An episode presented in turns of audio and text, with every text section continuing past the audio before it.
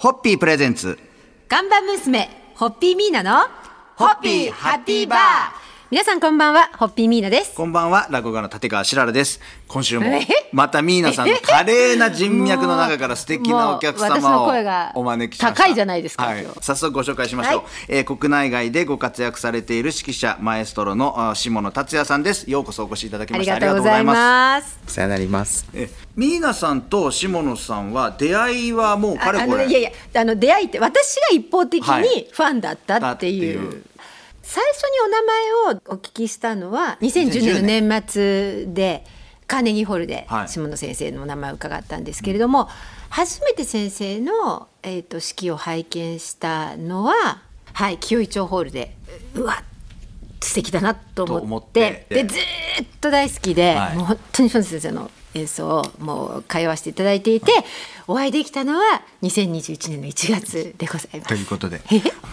えっと、小沢誠二さんがニューヨークで体調万全じゃなくてその振られる時ってのはどういうお気持ちでした？まずはやっぱり小沢先生がお振りになればいいと思ってますし、はいファンの皆様もオーケストラの皆様もそれを期待してるわけですよね。はいまあそそれの中でまあ小沢先生のご指名とはいえ、はい。大体それもニューヨークのはい。カーネギーホールという超一流のホールでやるということで、もう今まで生きてた中で一番のプレッシャーの時間だだったですね。まあ、ですからやっぱり小沢先生に向けて音楽をしようというふうにこう待ち構えてるわけじゃないですね、そこに僕みたいなのが来たらやっぱりがっかりですよね。いやいやいやいや。本当に、だけどその中で辛かったですけれども、もうそこでなんかあがいてもしょうがないので、ともう全力で行きました。でもそこはオーケストラはさすがであの下野助けてやろうよって。だから若いあいつを盛り上げてやろうというふうにシフトしてなんだよこいつかっていうことはみじんもなくてそういうのはとても愛情を感じました。ですか？あの1か月お付き合いいただくんで、はい。まず初日に一番この大変だったお話を聞いて、明日以降はもう少し気軽にお話できるような話題をお聞きしたいと思いますんで今日のところは初日の乾杯のご発声皆さんいただけますでしょうか、はい、まさかこんな日が来るとは思っておりませんでした。本当に先生ありがとうございます。本当にあの願いが叶って下野達也先生をお迎えできる喜びに乾杯を捧げます。どうもありがとうございます。ホッピーーホッピープレゼンツ看板娘ホッピーミーナのホッピーハッピーバー皆さんこんばんはホッピーミーナです。こんばんは、落語家の立川しららです。えー今週はあ国内外でご活躍されている日本が誇る指揮者、下野達也さんをお迎えしてお送りしていきます。今日もよろしくお願いいたします。よろしくお願いいたします。お願いしますあの昨日はもう最初に指揮の演奏をお聞きして、聞いすっかりもうはい虜になったというお話を聞きましたがうはいもうそれ以降はもう追っかけのようにそうあの当時先生があのあの読み教の読売交響楽団のあの指揮者をやっておられたので、はい速攻メンバーになりまして。もうそのためにそうそうそう下さんのためにそうですそうですそうです。うんそしていろいろ追っかけてるうちに2011年、えー東日本大震災の直後の演奏にもそうなんです。あの今も忘れないんですけど池袋芸術劇場での演奏会で、はい。そう終わられた後に僕たちでできることって言って、この後ホールで募金をやりますとおっしゃって、先生自ら、あのお出になられて、募金箱お持ちになってお立ちになってたっていうのが。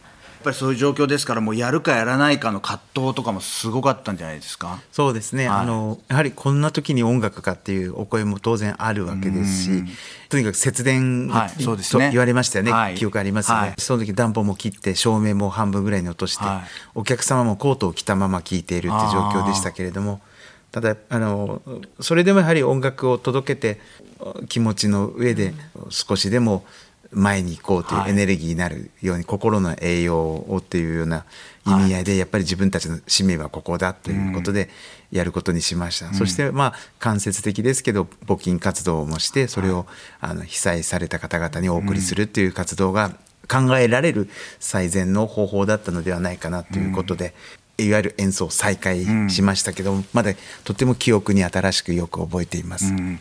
その時の演奏終わった時の拍手とかすごかったんじゃないですか？そうですね、うん。ステージの上でもお客様もやっぱり泣いてましたね。やっぱり自分たちもななんかとてもいたたまれない気持ちでしたし、あの本当に一体感のある時間でした。あそんなお話を今日はお聞きしましたが、そろそろじゃあお時間ですので、乾杯のご発声で締めていただけますでしょうか、えー困難な時代に私たちに勇気と力を与えてくださった下達也先生の指揮と楽団員の皆様の素晴らしい演奏に乾杯を捧げます。ホッピー。ホッピープレゼンツ。看板娘ホッピーミーナのホッピーハッピーバー。皆さんこんばんはホッピーミーナです。こんばんは落語家の立川しららです。今夜も国内外でご活躍されている指揮者の下野達也さんをゲストにお届けしております。今日もよろしくお願いいたします。よろしくお願いいいたしします。今年、えー、2021年も皆さんは下野さんの演奏を聞かれたそうであの下野先生とはい。初めてお会いしたのは今年の1月で、はい。あの雑誌音楽のはい。友。で、なんとなんと対談対談というかですね もうはい。お会いさせていただいたんですけれども、その後ちょうどサントリーホールであの NHK の交響楽団の、であのお振りになるということでお邪魔させていただきました。どどうでした？その時の演奏と、はい、それがですね、はい。そのベートーベンのピアノ協奏曲の第5番の工程で、まあ、ベートーベン好きにはたまらないと、はいたまらない。でなそれともう一つ何よりですね私が大好きなその日シューマンの交響曲第3番のラインあのライン川のライン、はいだってこれ大好きなんですよ私。でも そう。もうもう朝からすごい機嫌が良くてその日、今日は LINE がそれも下野先生の LINE だとか思って。でましてや一度こうやってお会いしてお話しさせていただいた後に拝見する初めての式じゃないですか。あそうですね。でなんかそんなような興奮もあって、はい。もう最高に良かったんですね。でもうそのライン川が流れるようなっていう、まあ、シューマンがすごくハッピーな時ですかあれは。ですでなんかその、うん、リスタートの、んこうなんかファンファーレを送ってくださってるあの LINE ってすごく金管楽器が多いんですよ、あのトランペットとか。はい。でなんかすごいねファンファーレをいただいたようですっごい勇気づけられて終わった後本当にあの目から汗かきました。目から大汗を。大汗をかきました。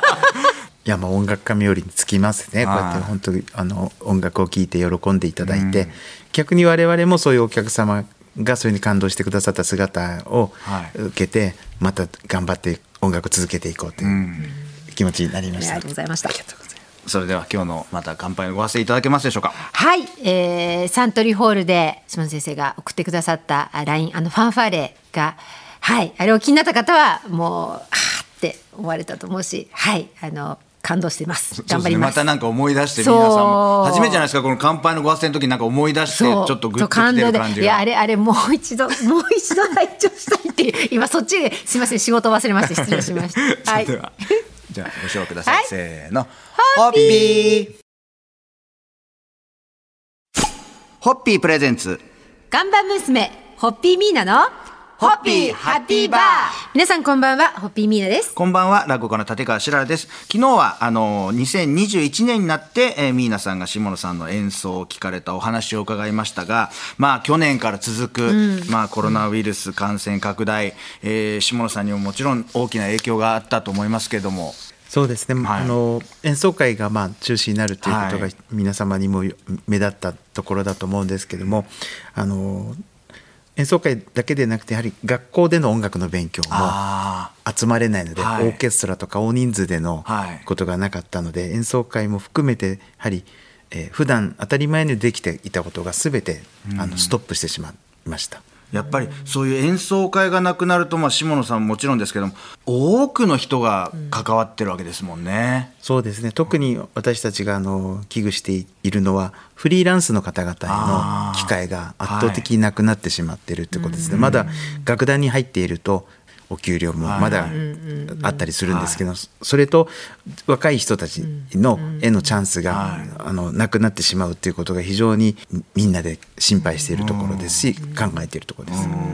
しかもねなんか去年はベートーベン生誕250年という音楽家にとってはもう特別な年だったのにいろいろとできないっていうところで、そうですね。あのなんかお祝いムードでベートーベンを、うん。あの演奏するっていう感じには全くなりませんでした、ね。逆にみんなで鼓舞するというか、はい、ベートーベンご存知の通りいる不屈の人なので、はい。そういう方向でみんなでベートーベンに向き合ってたっていう感じがします。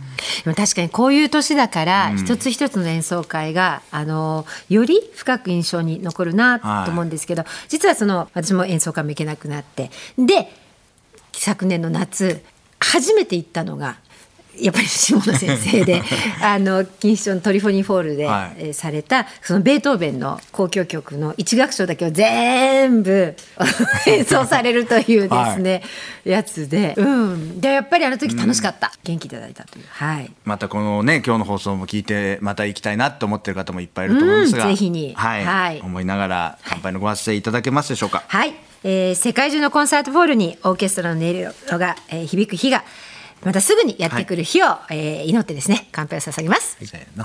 ホッピーホッピープレゼンツ。看板娘ホッピーミーナのホッピーハッピーバー皆さんこんばんはホッピーミーナです。こんばんは、落語家の立川しららです。えー今週は1週間にわたって日本を代表する指揮者の下野達也さんをお迎えしてお話を伺ってまいりました。今日もよろしくお願いいたします。よろしくお願いします。先日の話もちらっと出ましたけれども、はい。えークラシックファンならほぼ全員が読んでいると言われる音楽雑誌「音楽の友で」はい。下野さんとの対談が掲載されて、音楽談義そしてホッピー談義に花を咲かされております。ざあの音楽の友の中に深川亮さんのコーナーがあって、はい。そちらに私2年ぐらい前にゲストで呼んでいただいてるんですなんかこの番組でもはい、以前はいその時にお話しさせていただきはい。はい。でその後にわあの弊社のイベントにみにいらしてくださった編集の方が、なんかここのコーナーにって。うん。であの大変厚かましいあの下野先生 とっていう。でもあのこれ僕印象的だったのがあのホッピーのイメージを聞かれてっていうところのお話をちょっはい。とご本人に改めてはい。お聞きしたいんですけど、やっぱりこう喉越しにこうパッて飲むとこうとても美味しくてこう炭酸がシュワってくるじゃないですか、はい。その弾け方がドボルザークのこの「シャニクサイ」って10曲の、はい。なんていうんですか元気の良さですし、はい。あの初めて飲んだとしてもなんか郷愁をそそられる味だと思いませんか、うんホッピーってはいはい。はいはいはい。だからドボルザークもそうなんですよね、私当然日本人ですからチェコなんか行ったこともないのになんかななぜかしらこう自分の生まれ故郷とかそういうものをこう想起させるような雰囲気がドボルザークの音楽にはあるんですよね。はいだからその郷愁をそそるそしてまた元気になるっていうようなこの雰囲気がぴったりだなと思って、はいこの曲作曲家のドボルザークを当てたんですけど。いやまあ本当にまたね、来週以降もいろいろとお話を聞きたいんで、うん。今週とは言わず1か月またお付き合いいただきますので来週以降もよろしくお願いします。とりあえず1週目の締めの乾杯のご発声いただけますでしょうか？はい、あ、まずあのぜひ、えー、下野先生と私の対談をですね、ですええー読んでいただきたい。詳しくは、3はい、音楽の友3月号読みいただあのき。書店なくても注文していただければえ買えますんで。ますから、はい、ぜひお願いいたします。ご購入いただきたいと思います。はい、シャニクサイを生み出していただいたドボルザーク先生に乾杯を捧げたいと思います。はい。それでは。ホッピー